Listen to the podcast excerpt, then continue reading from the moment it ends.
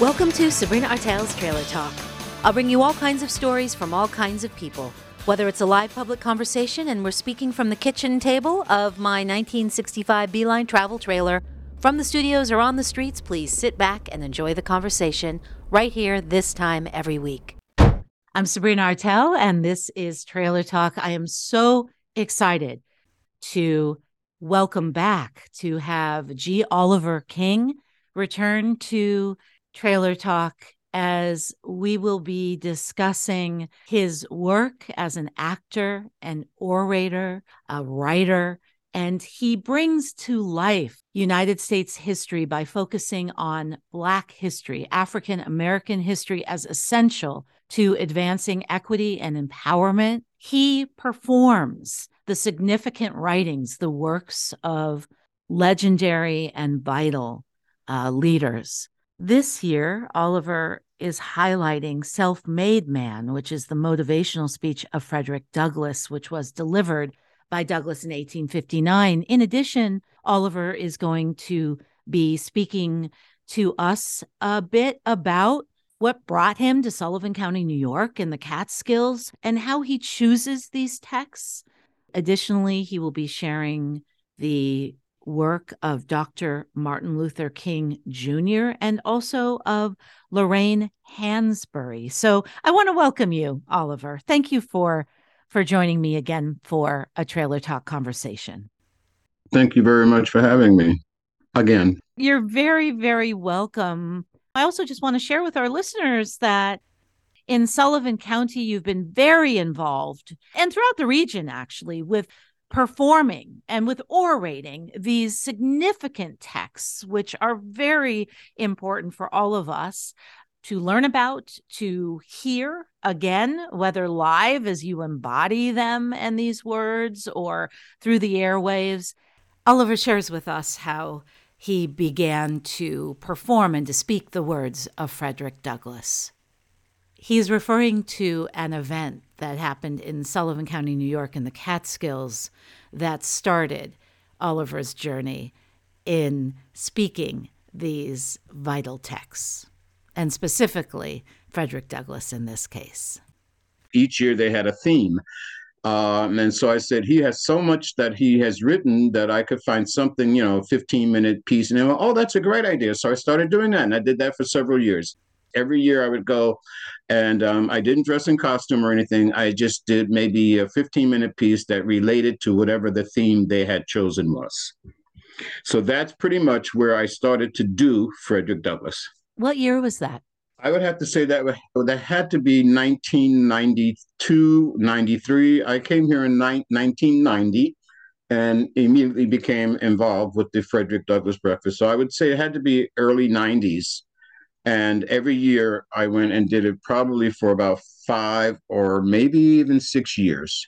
Thank you, Oliver. I'm wondering if you can share uh, one of his speeches with us. You are highlighting Self-Made Man this year. And that that speech by Frederick Douglass was delivered in 1859. I'm not sure. Just share with us what what you now will share with us.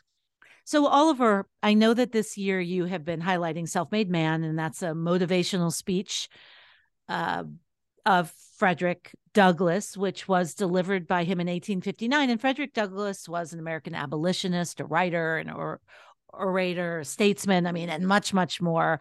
So, please share with us for you who is Frederick Douglass and then what you'll be reading for us. Well, he was also a woman's advocate. He advocated for women's rights as well and for the rights of the Native Americans. This particular speech that I chosen to focus on this year uh, was first delivered at what they call the Industrial Indian um, College or something of that nature, a, a, very bogus name because what they were doing, which they didn't offer to the uh, uh, African American slaves. They were taking the Native Americans, putting them in this industrial school to brainwash them of their history. They considered them to be savages, so they wanted them to to um, they gave them the benefit of the doubt that they were uh, the owners of the land. because they were here first. Uh, they stole the land from them, whereas they bought the African Americans thousands of miles from another continent. So, with the Native Americans, they put them in this industrial school, supposedly training them for jobs and things like that, but they were stripping them of their culture, is what basically. So, what mm, Frederick Douglass did in their support was he went to speak to them um, to give them some courage as to how they could move through this part of their history and and uh, benefit from it in a sense. So it is a motivational speech. So um, I'll I'll read an excerpt from it. I hope it doesn't go too long, but um, this is his this is the essence of what he thinks a self-made man should or should be or actually is. What makes a self-made man? He says the natural reverence for all that is great in man has not always shown itself wise, but has often given us a wicked ruler for a righteous one, a false prophet for a true one, a corrupt preacher for a pure one, a man of war for a man of peace, and a distorted and vengeful image of God for an image of justice and mercy. It is not my purpose to attempt here any comprehensive and exhaustive theory or philosophy on the nature of manhood. I am here to speak to you of a peculiar type of manhood under the title of self made men. However, there is more, however, there is, in more respects than one, something like a solecism in this title. Properly speaking, the term self made men implies an individual independence of the past and present, which can really never exist.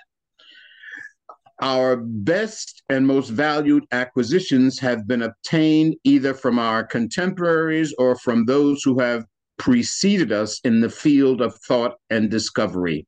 We have all either begged, borrowed, or stolen. We have reaped where others have sown, and that which others have strewn, we have gathered. It must in truth be said that no possible native force of character and no depth of wealth and originality can lift a man into absolute independence of his fellow men. And no generation of men can be independent of the preceding generation the brotherhood and interdependence of mankind are guarded and defended at all points. I believe in individuality, but individuals are to the mass like waves to the ocean.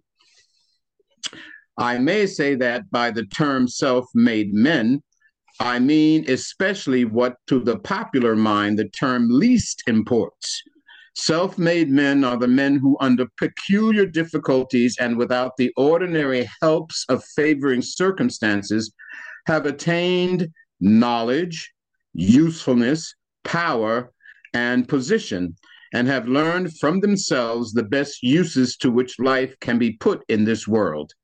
And in the exercises of these uses, to build up worthy character they are the men who owe little or nothing to birth, relationship, friendly surroundings, to wealth inherited or to early approved means of education, who are what they are without the aid of any favoring conditions by which other men usually rise in the world and achieve great results.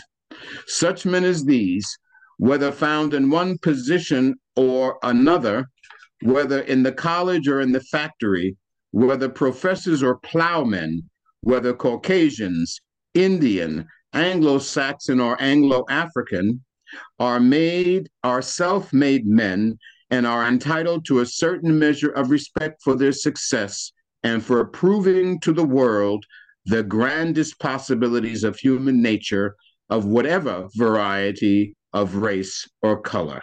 Thank you. That was Oliver King, a writer, actor, and orator who was just reading excerpts from Self Made Man, a motivational speech of Frederick Douglass, which was delivered in 1859. Oliver, thank you so much for sharing that excerpt. Can you share why this is important in this moment for you? I think because the African American community has always been disenfranchised here in this country. It continues after 200 years. We're still fighting to have that equity in our lives or feel that equity in our lives. It happens all the time, everywhere. And it's really a shame because there's no real reason for it. Even Frederick Douglass spoke back then that we, the African American people, are not the cause of racism in this country. We didn't choose to come here. But since we have been here, it's never really been totally acknowledged how influential we were in building this country. And when I emphasize the word building, I mean literally. We built the White House, we built the plantations, we built the banks, Okay. We built the insurance company. We built Wall Street. Such important points. Thank you, Oliver. And now I want to bring up the extraordinary Lorraine Hansberry. She was a playwright and a writer. She was the first African American woman author to have a play performed on Broadway. She's best known for the play A Raisin in the Sun. And you, Oliver, were the first to produce and direct Sullivan County's first ever all African American production by twice staging kind of modernized version of A Raisin in the Sun. And that was back in 1990. And then again for the 50th anniversary of the film's premiere. So, why Lorraine for you? And please share an excerpt quickly going back to when I was in high school, I thought I had a, a, bigger presence on stage than was being acknowledged. So by the time I hit my junior year, I asked the director if we could do a production of Raisin in the Sun, and he was completely shocked. Well, we don't have any women here. It's an all boys school. I said, Well, all of our African American boys, we all have families, so we can ask our families to participate, our girlfriends to play the lead. And we found a cast and we did it. Um, one of the main reasons was that I identified so much with it because here's a Black family from the ghettos of Chicago moving to a different area of Chicago, buying a home in a predominantly white neighborhood and how they were shunned and almost they they even approached them and tried to buy the house back from them after the family had received the father's insurance money so I could identify with that. It wasn't the same circumstances. My father hadn't died, and we, you know, we didn't go through the insurance money thing. My dad just decided to, you know, they had saved money. We bought the home, but it was the same type of reaction that we got when we moved to Queens, being one of the first families to move on that particular block. We were stared at as we walked down the street. We were, uh, uh, I remember going to get a haircut with my two older brothers and we went to an all white barbershop because Catholic school, we had to keep our hair a certain length. It was very strict dress code. We went to the barbershop, we sat there for over three hours while people came in after us, got served, and left. And finally, the barber says, uh, uh, We're about to close. And we're sitting there being good Catholic boys and very respectful. It's like, Well, we want to get our hair cut. And the guy finally says to us, Well, I, I don't know how to cut your hair. And we thought that was hysterical. What barber doesn't know how to cut hair? You know, so we went home, and told our father, we we got past that. But we did go through those type of um what's the word I'm looking for? Like uh minute, not minute, but you know, well, I would call it discrimination, but these like um, discriminatory, you know, responses about things. Then we also found out that it was just true. That particular barber didn't know how to cut our hair, so we did it we we we accepted that and moved ahead. So please share some words. Okay, so from... one of the main speeches I remember uh, or that I loved. It's a small reaction, but after after Walter Lee, the son, uh, loses the money in a scam, the other gentleman who was part of the scam had also been ripped off, and he comes to tell Walter about it, and Mama totally freaks out. Okay, she starts to break down. I mean, Mama is a very strong character, and she she never cries about anything. But at this moment, after leave, losing ten thousand dollars, which is a lot of money back in those days, she totally breaks down in tears, and she starts to hit her son in anger, or maybe desperation or frustration. But she has a few words she says to him. She says, "I seen him night after night come in and look at that rug. And then he'd look at me, the red showing in his eyes, the veins moving in his head. I seen him grow thin and old before he was 40, working and working and working like somebody's old horse, killing himself. And you, you give it all away in a day. Oh God, look down here and show me the strength. Strength. Strength. How does that connect for you, Oliver, to this moment that we're living in? Those words of Lorraine Hansberry, the playwright and writer.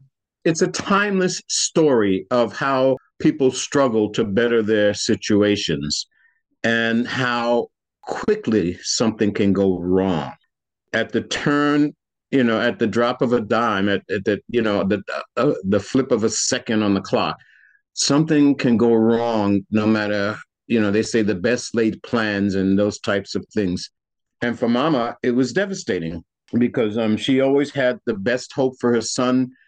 She refused to go into this deal with him because she she didn't trust it, and consequently, she was right, and she was so many mixed emotions were caught up in her reaction to the the the faux pas is too gentle a word for it but the you know what happened with having trusted her son with this first time ever amount of money it's not like they can ever regain it thank you and now you've shared with me the connection that you felt with Dr. Martin Luther King Jr., of course, because of of who he was and what he represented, but also sharing the same last name. So even growing up, people would ask if you were related. I'm wondering if you could share with us your connection to MLK and what you're going to be sharing with us. Okay. Uh, unlike Frederick Douglass, we could watch Martin Luther King on television, and it was astounding um, of course, he was a, a, a, incredible preacher before he became a civil rights leader. So he was a powerful speaker. And um, again, when I was in high school, um, after his assassination, I have been involved in an oral interpretation club in my school um, as part of, uh, you know, uh, one of the programs, you know, the after school programs. Anyway, so I chose one of his speeches, of course, uh, the I Have a Dream speech uh, that he delivered at the Lincoln Memorial, and um, I won a prize. Okay, it was it was a competition, and uh, I'm not so sure if it was because of my delivery, but because of the words that were spoken.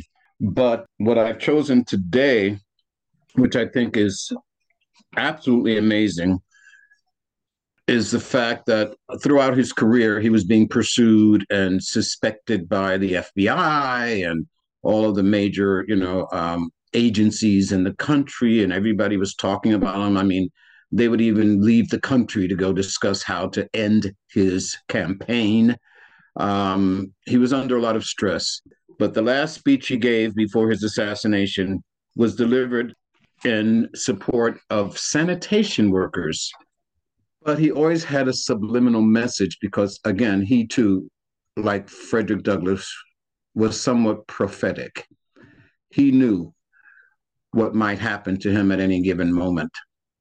So um, his last speech is named I've Been to the Mountaintop. I'm not sure if he gave it that title, but that's one of the main um, themes of his last speech on earth.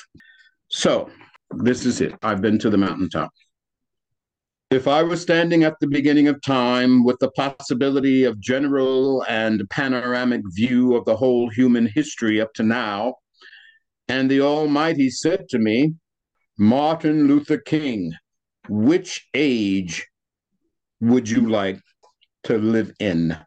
Strangely enough, I would turn to the Almighty and say, if you allow me to live just a few years in the second half of the 20th century, I will be happy. Now, that's a strange statement to make because the world is all messed up. The nation is sick. Trouble is in the land, confusion all around. That's a strange statement.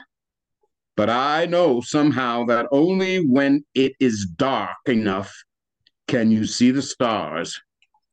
And I see God working in this period of the 20th century in a way that men, in some strange way, are responding.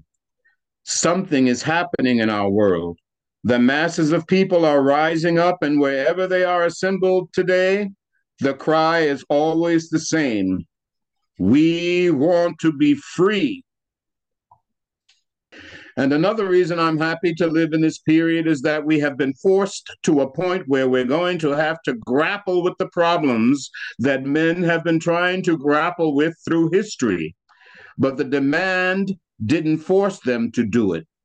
Survival demands that we grapple with them. Men for years now have been talking about war and peace, but now no longer can they just talk about it. It is no longer a choice between violence and nonviolence in this world. It's nonviolence or non existence. That is where we are today. And also in the human rights revolution, if something isn't done in a hurry to bring the colored peoples of the world out of their long years of poverty, their long years of hurt and neglect, the whole world is doomed. Now, I'm just happy that God has allowed me to live in this period to see what is unfolding. We aren't engaged in any negative protests and in any negative arguments with anybody. We are saying that we are determined to be men. We are determined to be people. We are saying that we are God's children and that we don't have to live like we are forced to live. Now, what does all of this mean in this great period of history? It means that we've got to stay together. We've got to stay together and main, maintain unity. You know, whenever Pharaoh wanted to prolong the period of slavery in Egypt, he had a favorite, favorite formula for doing that. What was it? He kept the slaves fighting among themselves. But whenever the slaves got together, something happened in Pharaoh's court, and he could not hold the slaves in slavery. When the slaves got together, that's the beginning of getting out of slavery. Now, let us maintain unity. Now we are going to march again, and we've got to march again in order to put the issue where it is supposed to be and force everybody to see that there are hundreds of God's children here suffering, sometimes going hungry, going through dark and dreary nights, wondering how this thing is going to come out. That is the issue. We aren't going to let any mace stop us. We are masters in our nonviolent movement and disarming police forces. They don't know what to do. I've seen them so often. I remember when we were in that majestic struggle, we would move out of the street, uh, out of the Baptist church day after day by the hundreds, and we would move out. That couldn't stop us. Bull Connor would tell them to send the dogs forth, and they came. But we just went before the dogs singing. Ain't gonna let nobody turn me around. Bull Connor would say, turn the fire hoses on. And as I said to you the other night, Bull Connor didn't know our history. He knew a kind of physics that somehow didn't relate to the trans physics that we were about, that there was a certain kind of fire that no water could put out. And we went before the fire hoses. We had known water. That couldn't stop us we just went on before the dogs and we would look at them and we'd go on before the water hoses and we would look at it and we'd just go on singing. Over my head, I see freedom in the air. And then we would be thrown in the paddy wagons, and sometimes we would be stacked in there like sardines in a can. And they would throw us in, saying, Take them off. And they did. And we would just go in the paddy wagon singing, We shall overcome. And every now and then, we'd get put in jail and we'd see the jailers looking through the windows and being moved by our prayers and being moved by our words and our songs. And there was a power there. And we won our struggle. Now, we've got to go on just like that. I call upon you to be with us on Monday. We need all of you. And you know what's beautiful to me is to see all of these people. It's a marvelous picture who is it that is supposed to articulate the longings and aspirations of the people more than the preachers?